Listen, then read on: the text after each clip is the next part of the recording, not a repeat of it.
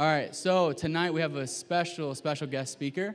So, uh, Pastor Nick Nepper and his wife Ashley right here. And uh, yeah, give them a clap just right now, but I'm going to introduce them. Um, so, Emily and I attend Grace Community Church, which is just down the road on Hudson Road.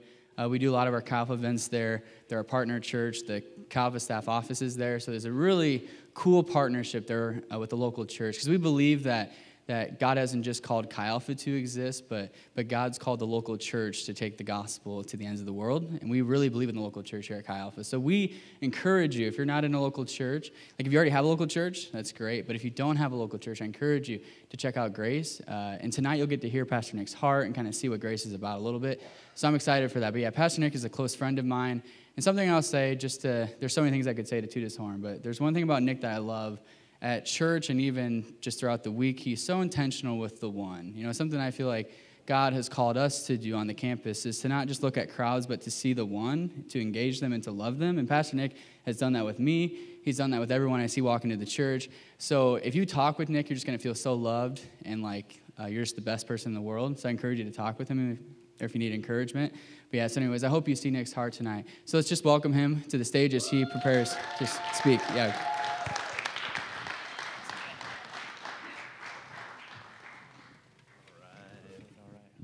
All right.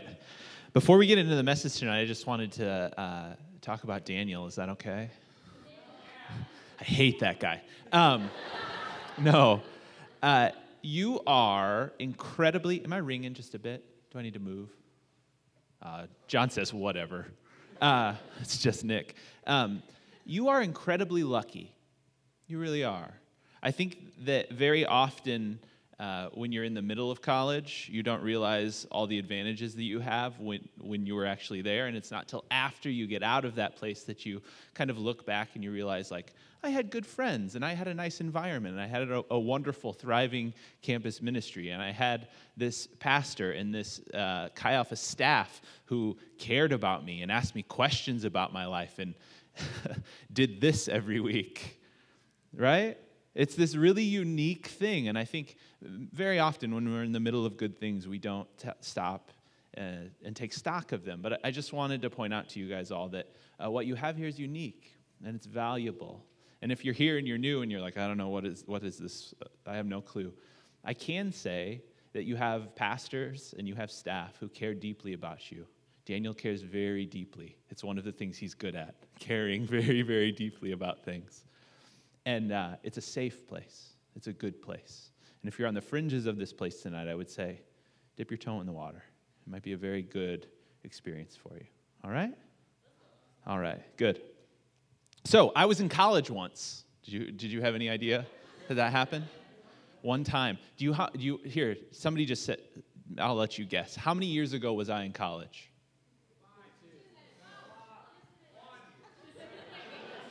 Well, this, technically right now. But uh, the story I'm about to tell you was from 15 years ago. so, yes, yes, I'm a grown man, supposedly. Uh, anyways, this, this story I'm about to tell you comes from one, one of my very first memories in college. Uh, I was after my parents moved me into the dorms, and after they left and cried, and I got settled. Uh, there's always this moment in time where you when you, when you first get into college did you go where who are my friends? Right? And you kind of glom on to the first couple people you meet and you know beyond a shadow of a doubt that those people aren't actually going to be your friends. They're just the people you surround yourself with for like a week and a half to make yourself feel good like you do have friends even though all your friends back at home are your real friends right? This is what we do. My first roommate was this guy named, guy named kyle coots. He was about this big. He weighed 135 pounds it was weird to watch us walk around together. He was curly haired, he was crazy. He had a, he had a bad cigarette problem. Uh, and, I, and I went to a school where people were preparing to teach the Bible. So he would, pair, he would put Nicorette patches all over himself to try to break the habit. And I would wake up some nights with Nicorette patches hitting me in the forehead. It was great. we changed that around pretty quick. Anyways, so I was in the cafeteria it was my, one of my very first times in the cafeteria, and I was sitting with this group of guys who are basketball players. And uh, while I can ball out, I assure you, I am not technically a basketball player. And so And so we were all sitting there talking, and I knew I wasn't necessarily going to going to going to be friends with these guys, but uh, I just wanted somebody to be around me. I, wa- I wanted to be near people because you're at college and you want to believe that you're likable and that you can have friends. And so uh, we're sitting in the cafeteria, and at that time I was really into tennis. My family, a bunch of people in my family, to play tennis, and I enjoy watching tennis. And the U.S. Open was on that night, and Andy Roddick was uh, going to play. And I didn't. The, the thought of sitting in the the TV room at that time because we weren't allowed to have TVs in our room in the Stone Age. Uh, the thought of sitting in the TV room and watching the US Open by myself was abhorrent to me. It was something, it just really got to me. And so all of a sudden, out of nowhere, I, I don't even know what happened. I hopped up on my chair and then hopped up on top of the table in the cafeteria. There's probably 250 people in the cafeteria. And I yell at the top of my lungs, Who wants to watch tennis with me? And it was dead silent. It was dead silent. And I just stood there. Like I was wearing clothes, but I should I felt naked, you know? And uh, one guy off in the corner, his name was DVD, which stood for Deep Voice Derek. Um, he was about six eight, or more like six four, probably 280 pounds, pure muscle. And we called him Deep Voice Derek because he had a really deep voice. And he all he was the only person, only thing I heard in the in the room. He just went, "Get down." and, and my friend, and my friend, kind of my friend, the guy I was sitting with, kind of grabbed my leg and said, "Nick, you need to get down." I said, "Okay." And so I got down off the table. I don't know why I did that. I, and looking back on it, uh, it's one of those embarrassing memories that you have that when every time, every once in a while, it'll just strike you and it'll send a, send a shiver down your spine, right? When you remember it. Oh gosh, I can't believe I did that. Well, I was thinking about why I did that. Why 15 years ago I hopped up on a table in the middle of the cafeteria and made a fool out of myself. Why did I do that? And thinking about it, I realized that I just wanted to be seen. I just wanted to be seen. I didn't want to be by myself. I just wanted someone to see me, to know me. And I think, and at, at, really at that point, I was just emotionally immature, right? I didn't know enough to know exactly what I needed or what I wanted, and so it caused this crazy reaction. But I think that there is this deep seated desire that each of us have on the inside, right? We want to be seen, don't we? We want people to look at us, more than just look at us, right? We want people to understand us. We don't just want to be nameless, faceless people in a crowd. We want to be seen. We want to be known in some unique and special way. We want to be known for who we are. Maybe even not how we're acting to be, but who we actually are on the inside of us, in the, the, that deep core, the center of our being. We want to be identified and known. And this is not a bad impulse, I think. Uh, I think God actually put it there. But this desire to be seen and known works itself out in all kinds of strange ways in our lives. What uh, that impulse inside of me that motivates me, right, to do things like post my breakfast on social media, right? That, that my the book I'm reading, which I did today on a live Instagram story, right?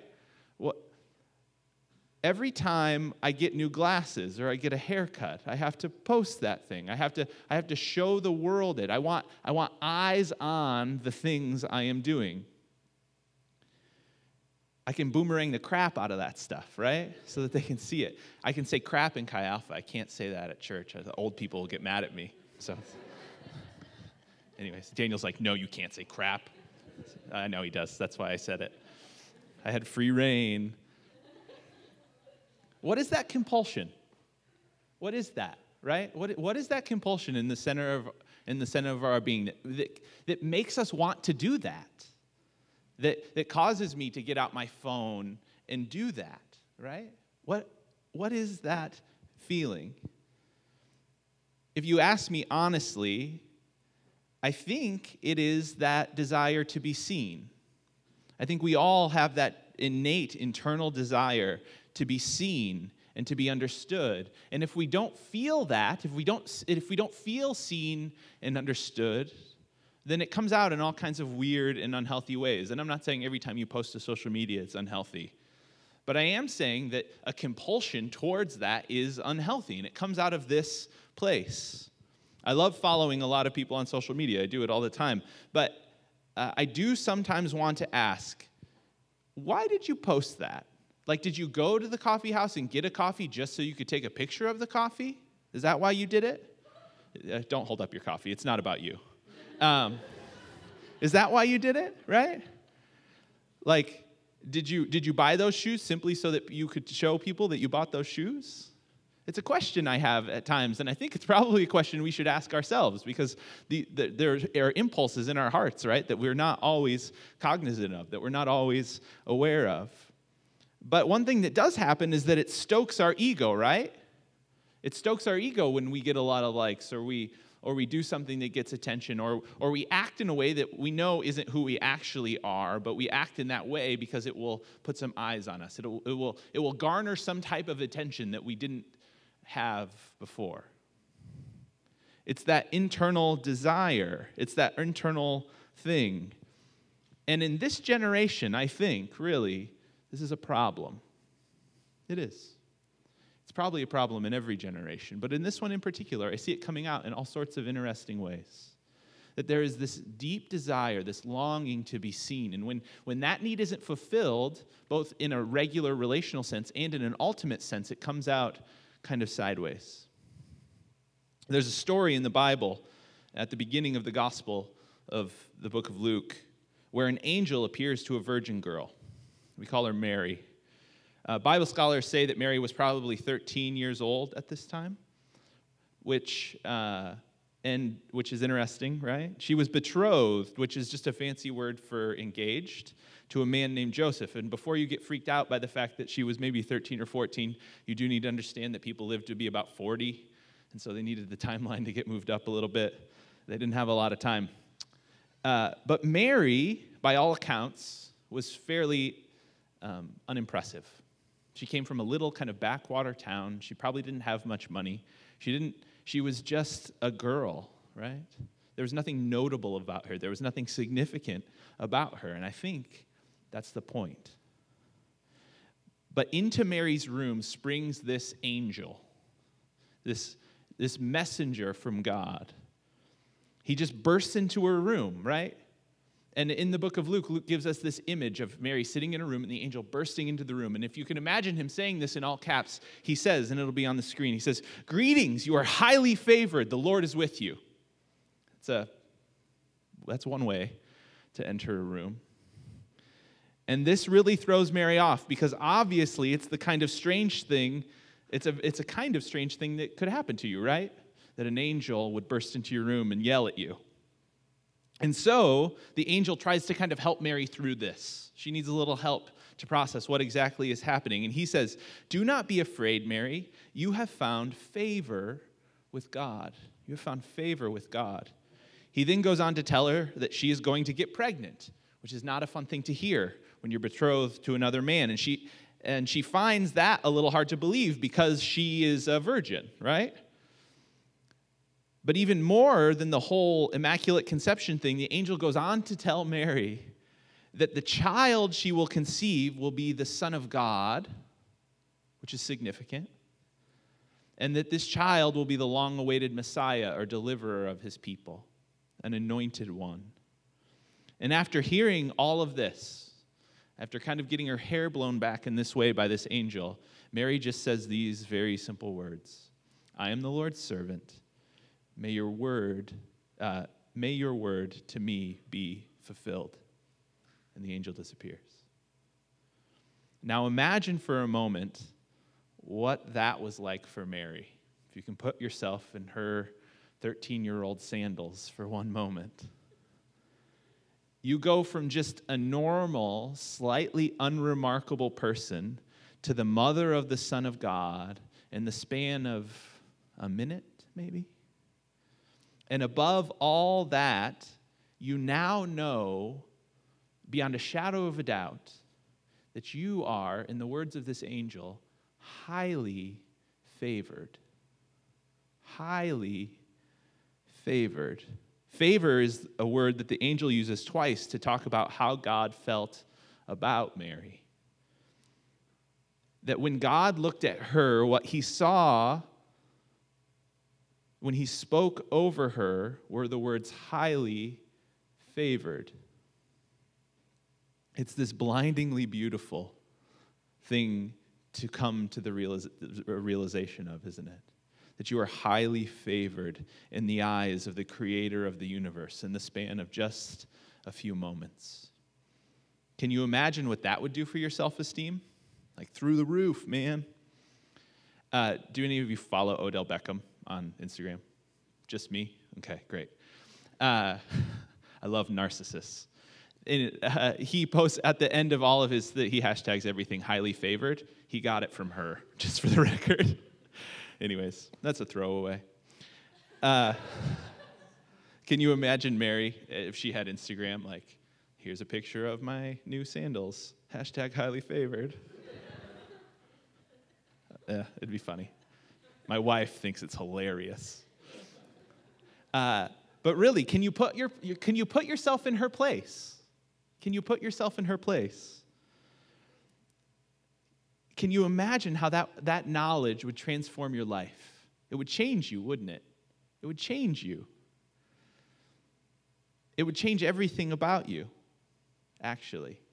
It would change your whole outlook on life. It would change everything you do, I think, if that was something you knew beyond a shadow of a doubt in the Old Testament, there's a book that's hard to say. It's Deuteronomy. Deuter- um, the great prophet of the Hebrew people, a guy named Moses, sings a song about how God feels about Israel. The Old Testament is a lot like a musical. People just break into song all the time. And, uh, and in Deuteronomy 23 10, Moses is singing a song to the people about how God feels about them. And this is what it says. It's on the screen here he sings, In the desert, I could sing it, but I'm not going to. In, in a desert land, he found him. In a barren and hollowing waste, he shielded him and cared for him. He guarded him as the apple of his eye. Like an angel that stirs up in its nest and hovers over its young, that spreads its wings to catch them and carry them aloft, the Lord alone led him.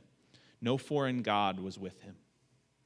There are two hymns in this story, just to clear that up. One of those hymns is God, right? And one of those, the other hymn that is that Moses is singing about there is Israel. It's the people of Israel. And God says to Israel, I see you, and you are, and this is an old expression, maybe your grandparents have said it to you, the apple of my eye. God is telling Israel that he sees them, that he values them, that they are favored in his sight. Like I said, the apple, uh, the apple of my eye is an old expression, but it was also often used about from parents to children that you are the apple of my eye. And very often, when you would tell somebody that, you would bring them up real close. And the, the idea behind that, that saying is twofold. One, that you are in the center of someone's gaze, right? They're not, they're not looking over your shoulder or around you when you're the apple of their eye. You're, you're close. And the second thing is that uh, if you see yourself, have you ever been so close to somebody that you've seen yourself in the reflection of their eyes? Right? And you see yourself in, in, the, in the dark of their pupil, right? You see your face. This is what the phrase is talking about. God is so close to the people of Israel in some sense. He wants to be so face to face with them that he can see them and they can see him. It's beautiful, isn't it? We would all want somebody to say that to us, I think. We all want a parent right, who loves us enough to say that to us. We all probably want to be loved with a, in a romantic way by somebody who would say that to us. There's this strong desire in us to have someone say to us, You're the apple of my eye. I see you. You're close to me, and I see you. Right? And you know, this feeling, this desire that's deep in us to have that happen, to be the apple of someone's eye, to truly be seen. That, that desire, if Moses is, if Moses is accurate, and I, and I think he might be, that desire was put in us by God, right? That if God wants that from his people, then he most certainly put the desire for that into our hearts. We all want faithful and loving relationships, right? We all want that. And we want those with people. But if I'm being honest, a faithful and loving relationship with a friend or or a, uh, somebody you're married to, or a parent, or a grandparent is good, but it doesn't ultimately, I would argue, fill up that space. It doesn't, it doesn't fully wipe out that desire, I think, in our hearts for someone to really come and say to us, You're the apple of my eye. Because I think God created each of us with this really unique need and desire to have Him say that to us. And for that place in our hearts, that, that thing in our chest to be, to be taken up by Him, to be seen and known by God. You see, knowing and understanding that we are seen by God turns out to be this unbelievably important aspect of what it means to be a human being. So important, in fact, that when we don't feel like we are getting that from God, we will run after all manner of things in order to be seen. We will just kind of flip our phone around and take a selfie and shoot it out to the world, right? As a means of being seen. Or maybe we'll act out, we'll, we'll act in some way that isn't natural to us in order to be seen by other people.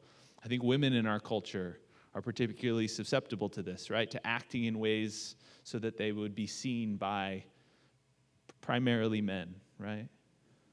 You feel that pull, both the pressure of culture to that you be a certain way, that you be perceived a certain way, right? And that internal pull just to be seen.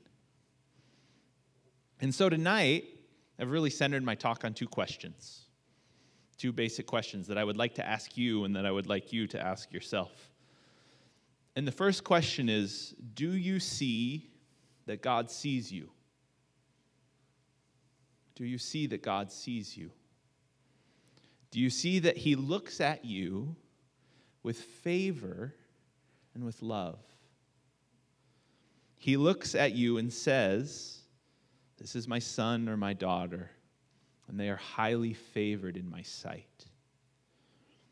And imagine if you actually let that sink down into your soul, right? There might not ever in your life be an angel that appears in your room I'm hoping that never happens to me because I like my sleep. But um, is that sacrilegious? No, we're not worrying about it. Uh, but imagine what that would do, right? If you're not running after all kinds of different things and people in order to be seen any longer. You could simply rest in the knowledge of your seenness and know that no matter what other people in your family or at work or in your friend groups have said and done to you, no matter how little or unseen people have made you feel at different points in your life, the Most High looks at you, He sees you, and He says, highly favored. Highly favored.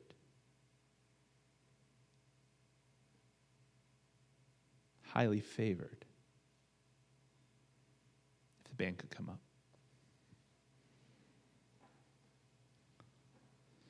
Do you feel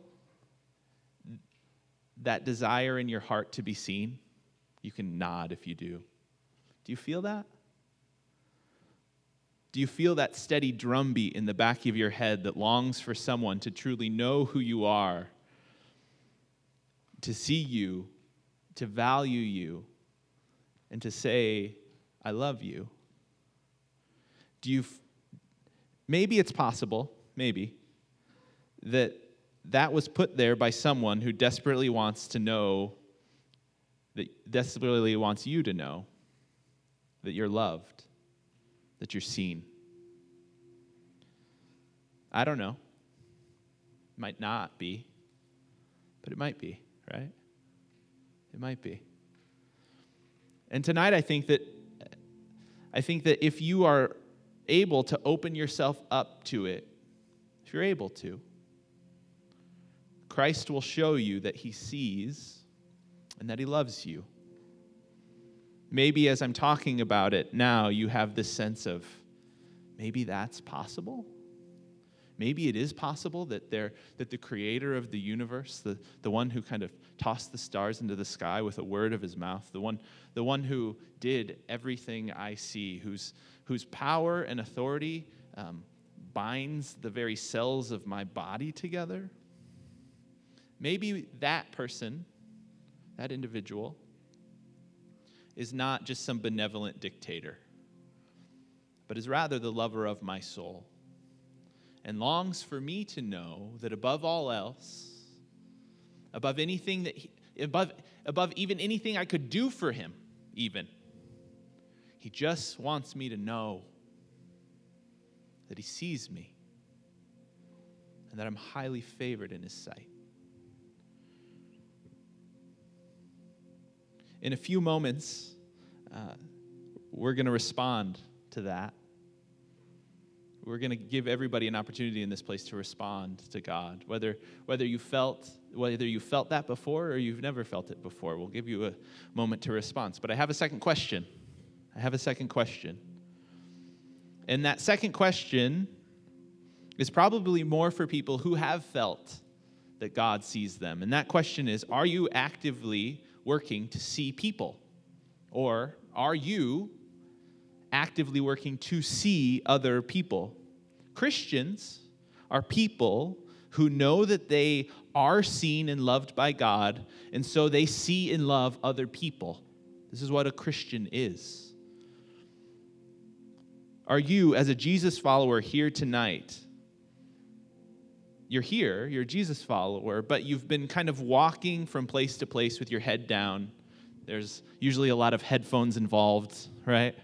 Just like me and my thing, and get from point A to point B. And that you're not, in some significant way, attempting to look at people. You don't, you're not taking the temperature of the rooms that you're in. You're not paying attention to the people that are all around you, who, when God looks at them, he says highly favored, and you are called to be a kind of emissary of that message. You know, in Greek, the word angel is angelos, big surprise, and it just means messenger. It just means messenger and that in some real sense, people who have, have come to the, the knowledge of the fact that God sees and loves them are called to be kind of like this angel was to Mary, a messenger of that reality out into the world. A messenger to all of the people, people on the margins of society, the people that other people maybe in this university don't notice. If you have felt that in your heart, you are called to see people and to be a messenger of the fact that God sees them also. There's an author, his name's uh, Frederick Buechner, and he says this Imagine yourself in a big city, in a crowd of people. What it would be like to see all the people in the crowd like Jesus does. Think what it would be like to love them.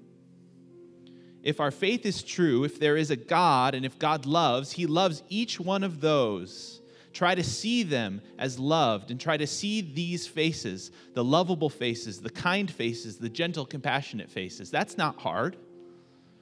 But there are lots of other faces disagreeable faces, frightening faces, frightened faces, cruel faces, closed faces. I find if you think of them as your family, it helps. You can do it. And it is an exercise worth trying. You know, I think if we practice truly seeing people as God sees them, I think two things happen.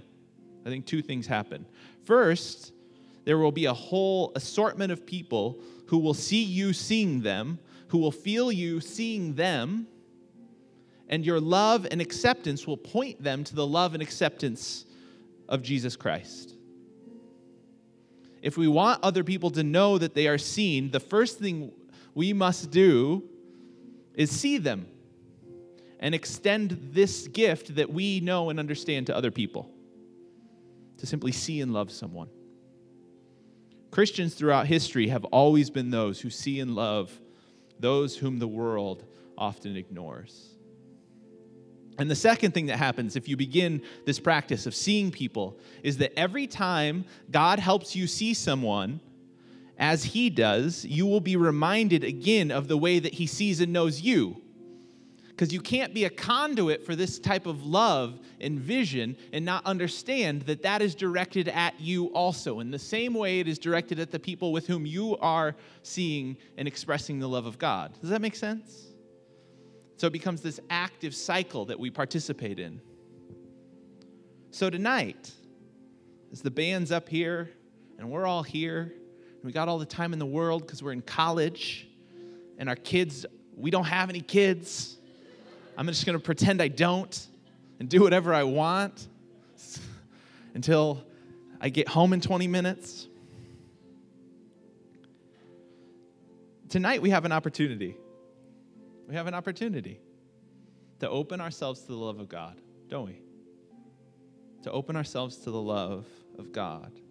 And in a couple minutes ago, I said that if, if you're in this place and you've never felt that the gaze of God upon you, that you've never felt this knowledge of God's love and acceptance, you've never, you've never, you've never really come to this reality, or maybe you just haven't come to it in a while, that God sees you, and when He looks at you, He says, favored. I want to pray for you if that's you. So, would everybody stand up with me? I think that'd be good. I think that'd be helpful. And would you bow your heads and close your eyes? Because I just want this to be a solemn moment. If you're in this place and you have never felt God say that to you, you've never experienced the love and forgiveness and the sight that is extended to you in Jesus Christ. If that's you and you're in this place and you haven't done that or you haven't felt it in a while, would you please raise your hand? I'd just like to pray for you. Wonderful. Wonderful. All right, you can put your hand down. I'm going to pray, all right? Father, uh, I pray for these in this place who maybe have never known the love of God who maybe have never met face to face with Jesus, who've, who've never come to the understanding that they are seen and known and that they are favored in the eyes of the creator of the universe. And right now, in the name of Jesus, I ask that you would show them that, that it would shake their world up, that it would turn them upside down, that it would, I don't know, what else, put them in a loop de loop. I don't know. But they would know it beyond a shadow of a doubt. That they would know it beyond a shadow of a doubt. In your name we pray. Amen and amen. And now I want, something, I want to do something with all of you here in this room. It's a little awkward, I think. Awkward's good, right? I've been very awkward tonight. I want you to turn to your neighbor, whoever's closest to you, because we're called to be emissaries of this message, right? That God sees, loves, and favors people. And I want you to turn to your neighbor, and I just want you to say to them, look them in the eyes, right? Ashley and Daniel, you have to do it. Uh, you just have to say, God sees you and you are favored in his sight. Can you do that now? Mean it. Turn to your neighbor.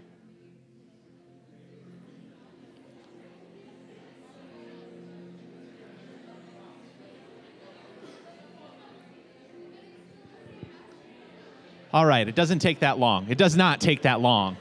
Everybody cool it. It doesn't take that long. All right. It's beautiful, isn't it? To have someone say that to you, to have a messenger, an angel of sorts, say that to you. If you're in this place and you follow Jesus, that's what you're supposed to do with your life. That's the mission. That's what you do. All right? All right.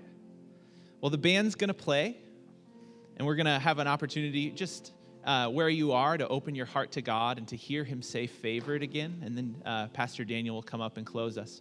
But uh, before we sing, I just want to say thanks. I tend to like this environment. And I don't know all of you, but I'm sure I would like at least 50% of you. all right, let's sing.